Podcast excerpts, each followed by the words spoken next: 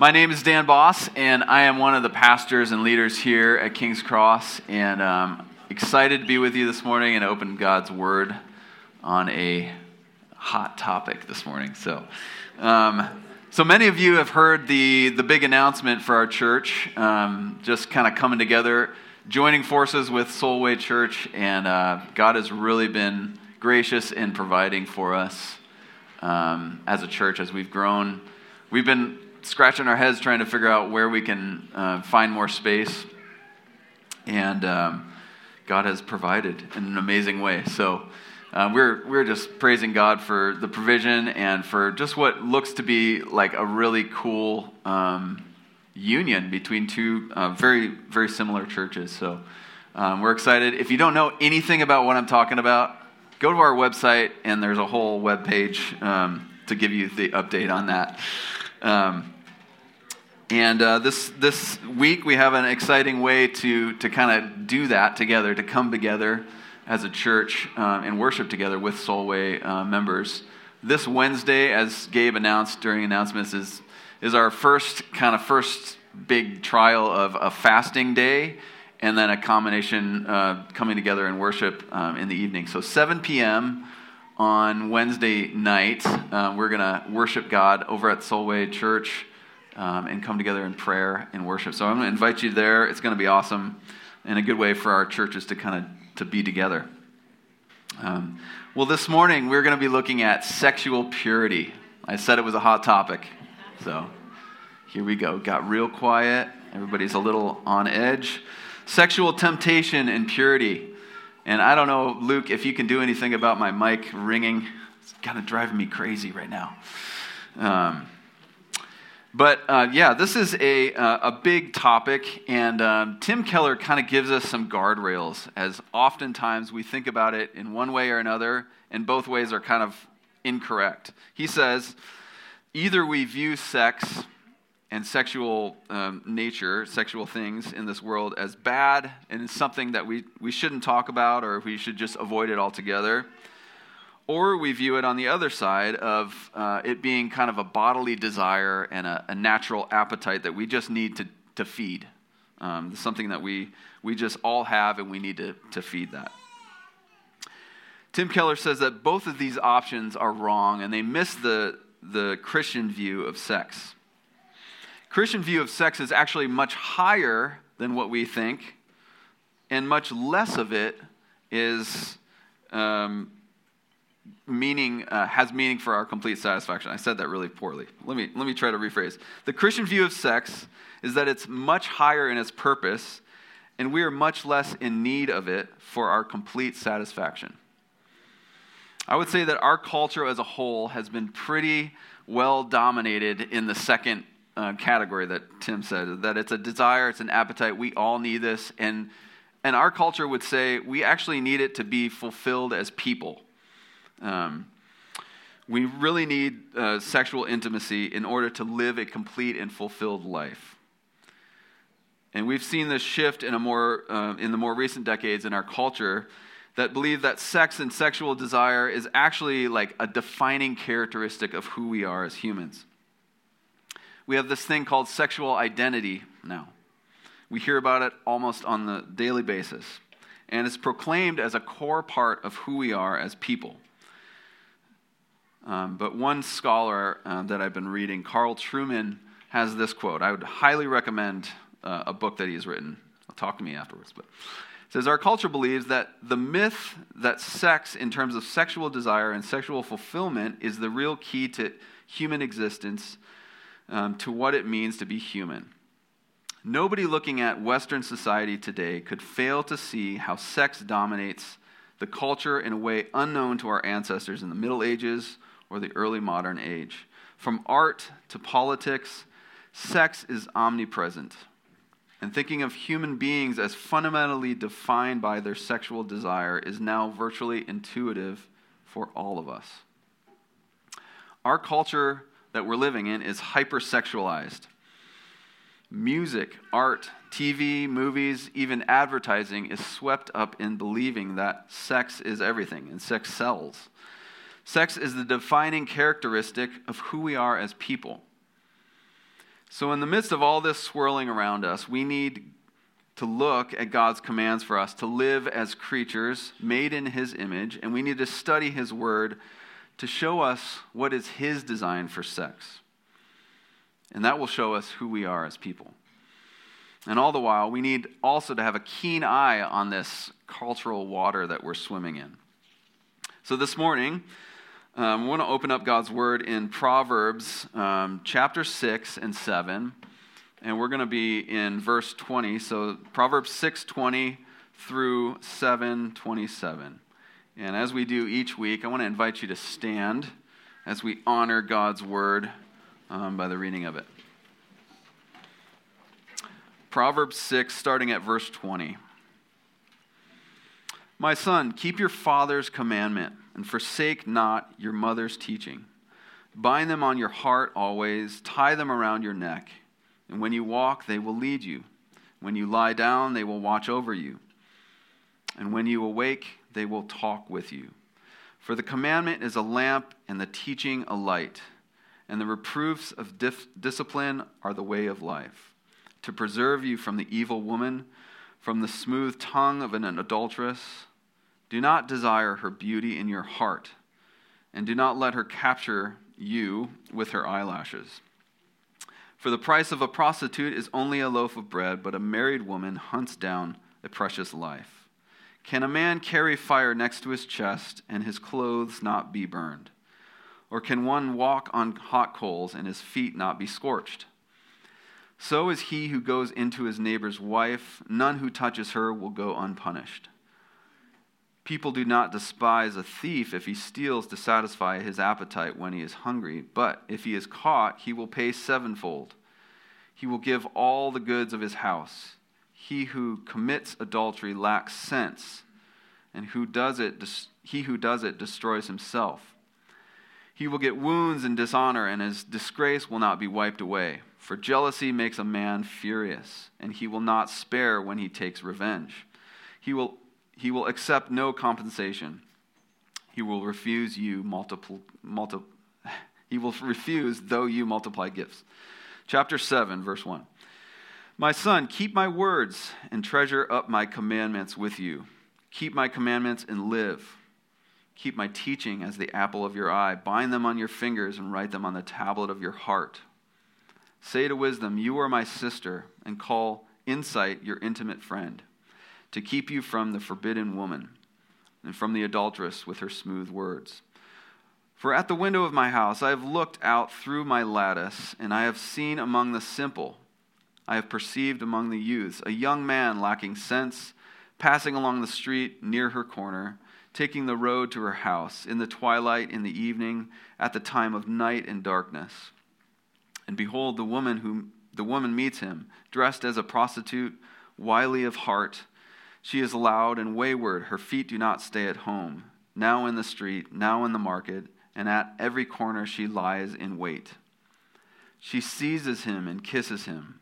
And with bold face she says to him, I, have, I had to offer sacrifices, and today I have paid my vows. So now, now I have come out to meet you, to seek you eagerly, and I have found you. I have spread my couch with coverings, colored linens from Egyptian linen. I have perfumed my bed with myrrh, aloes, and cinnamon. Come, let us take our fill of love till morning. Let us delight ourselves with love, for my husband is not at home. He has gone on a long journey. He took a bag of money with him. At full moon, he will come home. With much seductive speech, she persuades him. With her smooth talk, she compels him. All at once, he follows her, as an ox goes to the slaughter, or as a stag is caught fast, till an arrow pierces its liver. As a bird rushes into a snare, he does not know that it will cost him his life. And now, O sons, listen to me, and be attentive to the words of my mouth.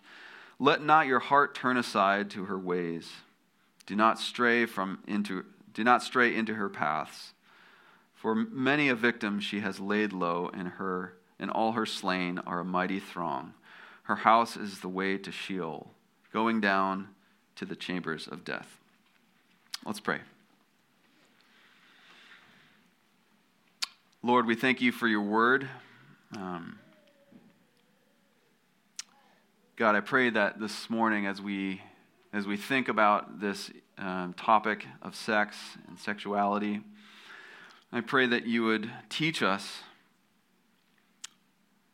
that you desire for us to live holy lives. Um, I pray that you'd use my words this morning. Um, or move me out of the way and just speak to your people, I pray. And I pray that um, you'd give us ears to hear your voice um, as, we, as we study your word this morning. In your name we pray. Amen. All right, go ahead and take a seat. Well, that is quite a scripture passage there. Um, I want to look at this passage in kind of three different sections uh, this morning. The first section is a warning for us to follow the commands of God. Second, the consequences of sexual sin. And third, a picture of what, tempta- what temptation looks like. Um, so, the first, just kind of this warning that we, we hear this warning throughout Proverbs. Um, oh, son, listen to my teaching. Listen, take heart. Um, take my words to heart. This is kind of woven into the beginning, the middle, and the end of this passage, and it's a strong warning and encouragement to all of us. Listen to the commands that um, you were given. We, we hear this advice kind of given throughout the book of Proverbs. Um, we see it right um, a couple weeks ago. We, uh, I preached on the beginning of Proverbs on wisdom. And we see it right at the beginning of the book of Proverbs, uh, chapter 1, verse 8. Wisdom is found by not forsaking your father and mother's advice. In the first part of this passage, verse uh, six, uh, chapter 6, verse 21 through 22, uh, would, would have been a close reminder for the Israelites hearing this of um, the Shema Israel prayer. The, the, the Jewish prayer called the Shema is a central kind of core um, prayer that the Jews um, would pray several times a day, and it's kind of the centerpiece of their prayer time in the morning and the evening. Um, it comes from Deuteronomy chapter 6, uh, verses 4 through 9. I want to just read this for us. Hear, O Israel, the Lord our God, the Lord is one. You shall love the Lord your God with all your heart and with all your soul and with all your might. And these words that I've that I command you today shall be on your heart. You shall teach them diligently to your children, and shall talk of them when you sit in your house, and when you walk by the way, and when you lie down, and when you rise. You shall bind them as a sign on your hand, and they shall be as frontlets between your eyes. You shall write them on the doorposts of your house and on your gates. A lot of similarity between what we're hearing in Proverbs and this, um, Shema prayer. Interestingly, the Jews um, took this literally. They said, bind them on your forehead. And you'll see even today in, in Israel, Orthodox Jews have these little boxes on their foreheads called phylacteries or tefillin. And these little boxes contain little scrolls of uh, the Torah written on them. They want to do what God's saying to do. I mean, they took it literally, putting it on their forehead, and it might seem too extreme, but the desire behind that is good. So these warnings at the beginning of Proverbs are calling us to obedience. And they're strong. They're strong warnings. They're all encompassing because of the nature of sexual temptation. We are to not forsake them, we are to bind them on our heart and wear them around our neck. In verse 22, it says that we will receive the benefits if we follow these commands the threefold benefits that we will receive.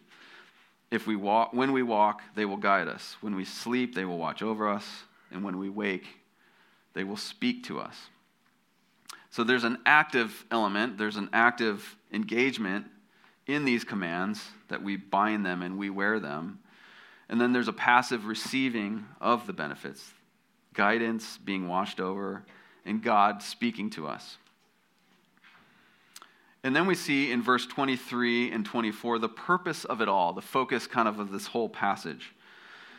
For the commandment, um, it says, For the commandment is a lamp and the teaching a light, and the reproofs of discipline are the way of life, to preserve you from the evil woman, from the smooth tongue of the adulteress. And the last verse in the NIV kind of puts it this way it says, keeping you from your neighbor's wife and from the smooth talk of a wayward woman. So, quick side note as I'm sure you're aware, uh, this whole passage is framed towards a man, uh, speaking about being tempted by a woman. Um, but obviously, this passage is not written only for men, and I trust that you're, you're able to make that switch. This, this could easily be read from the perspective of a woman being warned against, warned against sexual temptation, also. The whole point of this opening section in verse 20 through 24 is to strongly encourage us that it is worth the fight to follow the commands and keep us from falling into sin. It's vitally important, and it's really a matter of life and death for us, as we will kind of jump into later on. If we're tempted to think this is like an overreaction or just some Old Testament command, we just need to remember how Jesus talked about sexual temptation. Jesus has the same strength and forcefulness in his teaching on this topic too. In Matthew 5:29 says, "If your right eye causes you to sin, tear it out and throw it away. For it's better for you to lose one of your members than for your whole body to be thrown into hell." So with the same tenacious intent as we're hearing um, that, that we're tearing out our eye, we need to take that drastic measure to avoid sexual sin. Um, I love how John Piper addresses this verse from Matthew. He says, The point is not that Christians always succeed in every battle. The issue is that we resolve to fight. Not that we succeed flawlessly, but we don't make peace with sin. We make war. I love that. It's not, it's not always about winning these battles in the fight against sexual temptation, but we need to resolve to fight. The, this passage in Proverbs communicates what every parent eventually has to deal with. I want to shake my kids and, and tell them, like, listen to me. I, I know what I'm talking about on this issue or something. And then eventually, you need to let go. Like, you need to let your kids figure out right and wrong, and hopefully, they, they are able to navigate that well. Um, but you need to you need to trust them and, and, and understand that they are going to be making their own decisions.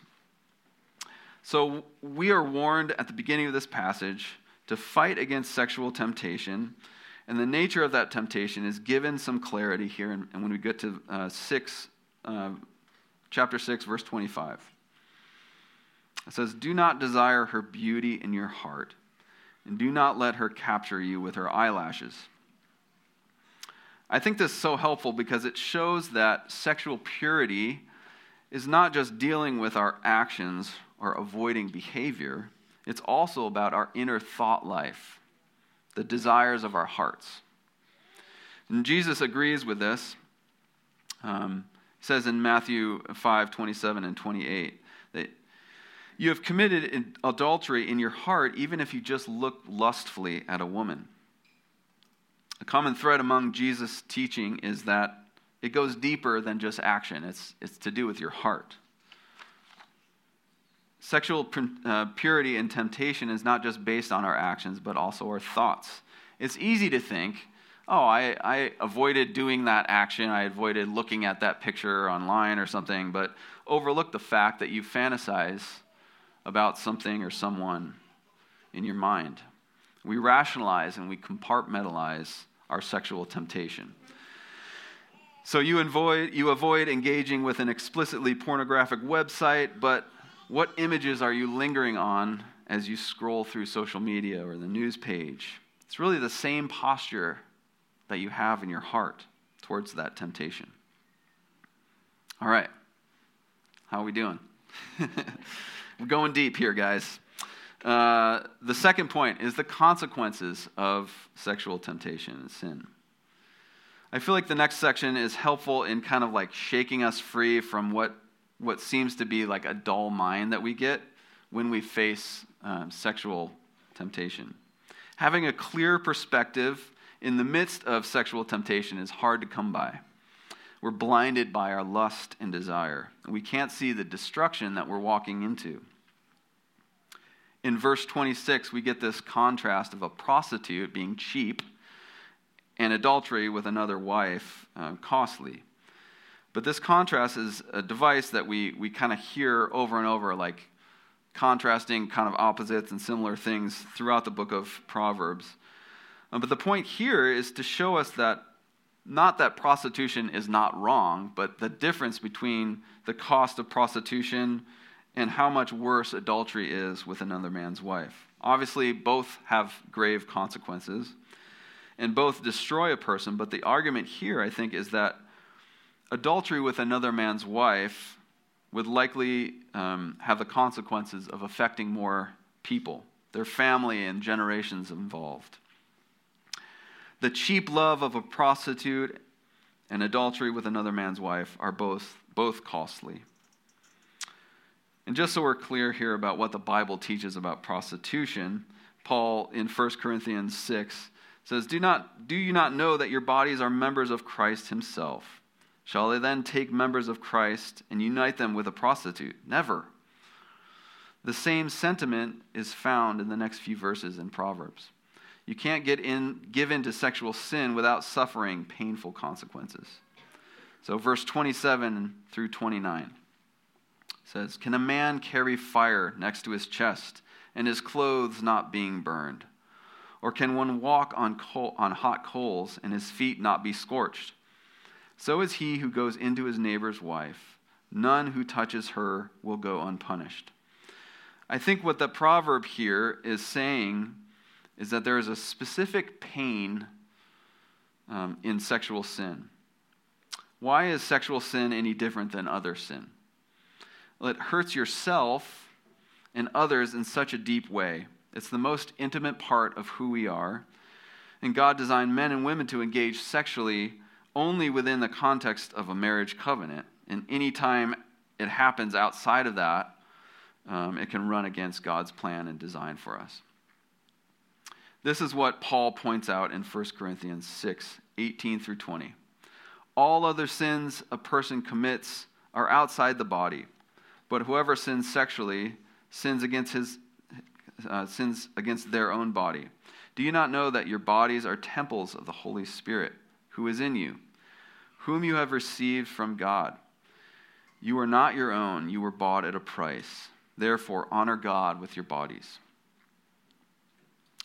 Infidelity destroys marriages, it destroys families for generations, and the hurt runs deep. Verse 31 it costs everything in this man's house to give in to this temptation. Verse 32 this man has no sense, he destroys himself. Verse 33 the shame is never wiped away. And I want to understand that this shame um, that we're talking about here is not shame towards God. If God forgives this man, um, he, is, he is forgiven. But the pain and the hurt that affect other people may still linger. Um, and then verse 34 and 35 the man will face the wrath and anger of the husband who is wronged. I just want to make a point here, take a moment and reiterate the fact that as deep as the pain and brokenness that we may have experienced um, sexually is, it's not beyond the redemption and restoration of Jesus. It's easy to hear the word sexual purity and think, oh man, what have I done? What, what, what I've experienced in life and what I've done myself, I am outside of God's grace. I'm beyond help. I'm dirty. I'm unclean, impure. But I just want to remind us of God's grace here. The words of Psalm 103 David, an adulterer and a murderer. Praise the Lord, my soul, and forget not all his benefits, who forgives all your sins and heals all your diseases, who redeems your life from the pit and crowns you with love and compassion. And then 1 John 1, verse 9. If we confess our sins, he is faithful and just and will forgive us our sins and purify us from all unrighteousness. So, yes, the consequences of sexual sin run deep. They hurt us, they hurt others deeply, and they leave wounds. But Jesus, over and over, desire, desires to heal and forgive these wounds. We just need to bring them to Him at the cross. All right, so my last kind of point is looking at this narrative section in, in chapter 7 here. I feel like this section is helpful because it almost like takes all these concepts and puts them into a story. It's like taking a written story and putting, uh, putting them in a movie. Movie is never quite as good, but it's, it's helpful. Um, we get some real life examples of what sexual temptation looks like. And we basically get a good lesson in what not to do. Um, the beginning of chapter 7, we hear another encouragement for the son to keep the commands of the father, to keep the wisdom and insight close, and a warning to flee from sexual temptation. And at verse 6, we, we shift into this narrative mode. The author shifts into the story of him watching a young man being led into temptation by a woman. I think it's helpful here just to walk through this story and understand like what what can we glean from it in our own struggle in sexual temptation and sin. A few observations right off the bat about this, this young man. He's young and he has no sense. He is among the simple. So this is this is a concept we've heard before in Proverbs. The simple doesn't mean he's not complex or something. It means he's kind of gullible, he's naive, he's lacking wisdom and discernment. This guy is unwise and he's hanging around with other unwise people. And we see what he's doing. In verse 8, we read that he's walking a road near a woman's home. Verse 9, we see that it's happening at twilight as the, the time of night and darkness is setting in. Already, there's something to be learned here. Temptation doesn't just fall out of the blue sky and plop down in our lap. There's always a way that we go seeking it out, we go looking for it. Jesus teaches us to pray in the Lord's, in the Lord's Prayer lead us not into temptation. But often we are leading ourselves by the desires of our flesh into temptation. We, in some level, we go looking for it. Or at least we put ourselves in a path where we know we might find temptation. I love this passage in Romans 13, 12 through 14. It's almost like Paul's response to this young man that we just read about in Proverbs. It says, The night is far gone and the day is at hand. So then let us cast off the works of darkness and put on the armor of light. Let us walk properly in the daytime, not in orgies and drunkenness, not in sexual immorality and sensuality, not in quarreling and jealousy, but put on the Lord Jesus Christ and make no provision for the flesh to gratify its desires.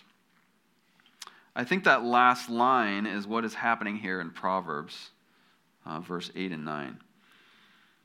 He's making provision for his flesh. He's walking down a path he know he shouldn't take, and at the time of day, he know he shouldn't be there.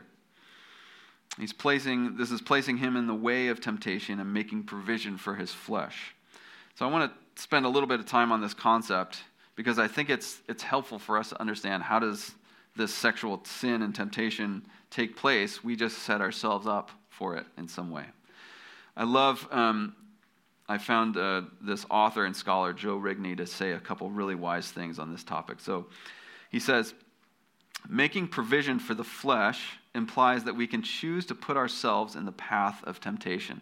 We can make room and create space for, for sinful desires to be awakened pursued, and gratified. And he goes on. At a practical level, we can subtly plan to be in an environment of temptation, knowing, or at least hoping, that temptations will come and will awaken our desires so that we can gratify them. And how subtly that happens for us. How quickly we can try to excuse and justify our behavior. And if you're anything like me, the clearest place I see this happening is with our phones and technology. With our phones, online, we can jump from innocent to lustful in just one click. We might choose apps that we know have a pathway of temptation for us with sexually explicit images that may pop up from time to time, even advertisements that pop up. We might browse a site on the internet knowing that we will likely see something that tempts us to hold our gaze or entertain a thought, all the while rationalizing it away. Oh, I'm, I'm just, just checking the news, just checking social media. And it's this rationalization that very well may be the mindset that we see in this young man in, in Proverbs on the road at twilight. He's just out for a stroll at night, you know? And out of the blue, this woman comes, and it's like, oh my gosh, what are the chances? And a little about this woman, she's also being led by the desires of her flesh. She's dressed like a prostitute, and she's wily at heart. It's not a uh, phrase that we hear very often, but it literally means guarded at her heart. Um, a pastor, uh, Ray Ortlund, describes this woman. She is unguarded in her dress, revealing much, but she is guarded in her heart, revealing nothing. She is giving her body away, but she is not giving her heart away. This is a physical transaction, it's not an emotional one. So, as we read on, um, she is loud and wayward. Her feet do not stay at home. She's on a mission to gratify the desires of the flesh. So they meet. She takes him and kisses him and proceeds to tell him how much she has sought him, and now she has found him. And which one of us doesn't want to hear that? The longing in our sinful hearts is met with open arms uh, of reciprocal desire. Verse 16 and 17, we read that she has prepared her bed with linens and perfume. There's plenty of food, and her husband has gone on a long journey. I think this is pointing to, to the, the lie of anonymity in our sin. No one will find out. The threat of consequence is gone, but of course, God sees our sin and knows every deed. That's the lie we face with each of our phones and devices. Pornography once carried an element of public shame. You had to go somewhere, you had to buy something, you had to go out in public. But now, from the privacy of our own homes, we can engage in the same behavior. Therefore, accessibility to porn has gone through the roof. And the lie is that no one will know. And for a time, maybe you can keep that lie up. You can keep it secret from your friends, from your loved ones around you. But eventually, the truth will come out. And more importantly, at its core, it's a lie because God knows every thought and every deed. And in the end, He will judge the minds and hearts of everyone. So I just want to say a couple things um, about pornography. If this is something that you are struggling with, uh, I just want to say that there are uh, several of us here at King's Cross Church who would love to walk with you through this. There's hope and healing in Christ in this area of life that feels so daunting and overwhelming. There are resources out there to help you in your battle, and um, there's an encouragement uh, of others who want to walk with you in this fight, walk alongside of you. Okay, the next section ends just like we started a plea and a warning. Verse 24 and 25. And now, O sons, listen to me and be attentive to the words of my mouth. Let not your heart turn aside to her ways, do not stray into her paths. So, I want to end our time this morning with three kind of practical encouragements for us um, to find ways to fight against temptation of sexual sin. And I'm stealing these from an article I read um, by Joe Rigney um, on desiring God. And I think they're spot on for what we need to do in, in facing sexual temptations that we encounter. Um, he bases them all on this passage from Romans 13. And the first, um, the first point is that we need to wake up Romans 13, 12. The night is far gone, the day is at hand.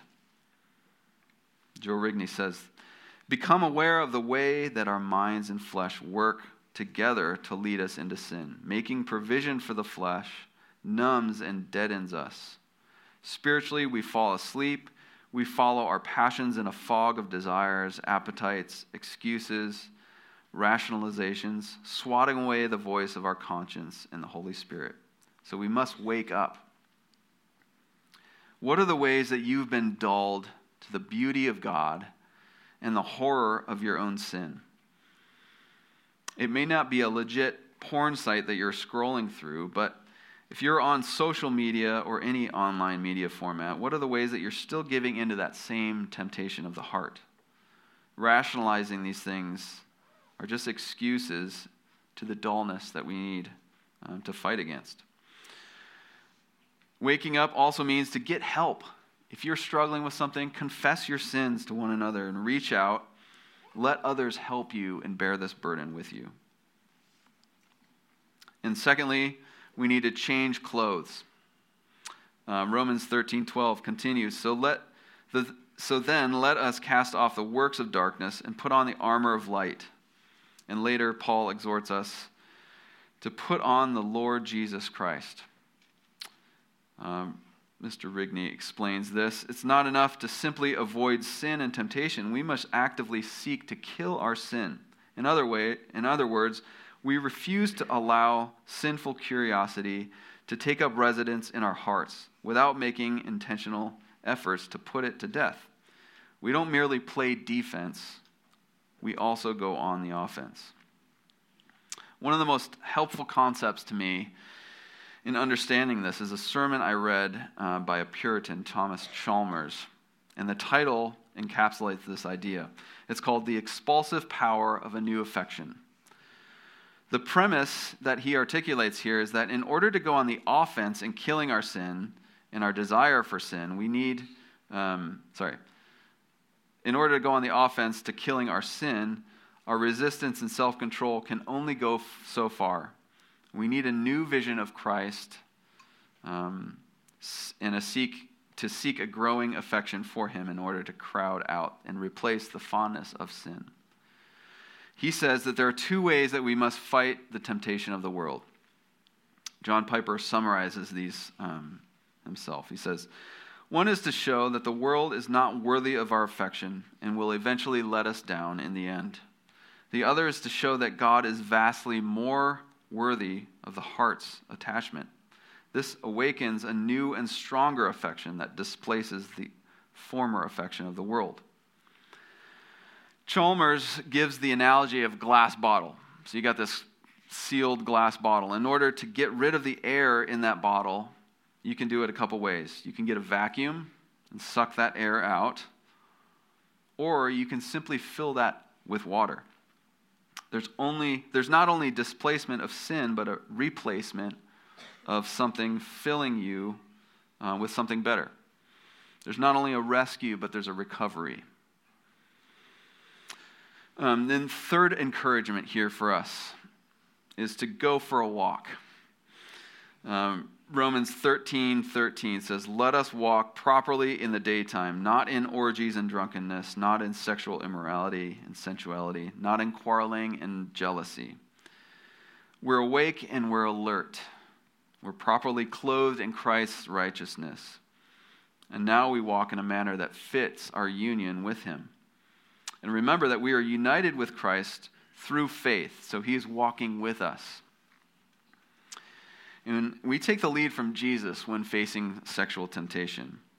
And when, when faced with temptation, Jesus turned to the Word of God let it speak truth over that situation. So we hear this word to us this morning 1 Thessalonians 4 3 through 4. This has been a verse that I've held on to over the years in facing temptation. It's God's will that you should be sanctified, that you should avoid sexual immorality, that each of you should learn to control your own body in a way that is holy and honorable. It's God's will that you should be sanctified. You should avoid sexual immorality. There's no doubt this is God's will for us this morning. Well, let me pray as we close, and then we have the opportunity to come in remembrance of Christ's grace and his sacrifice for us this morning. So let's, let's pray and then we'll come to the table.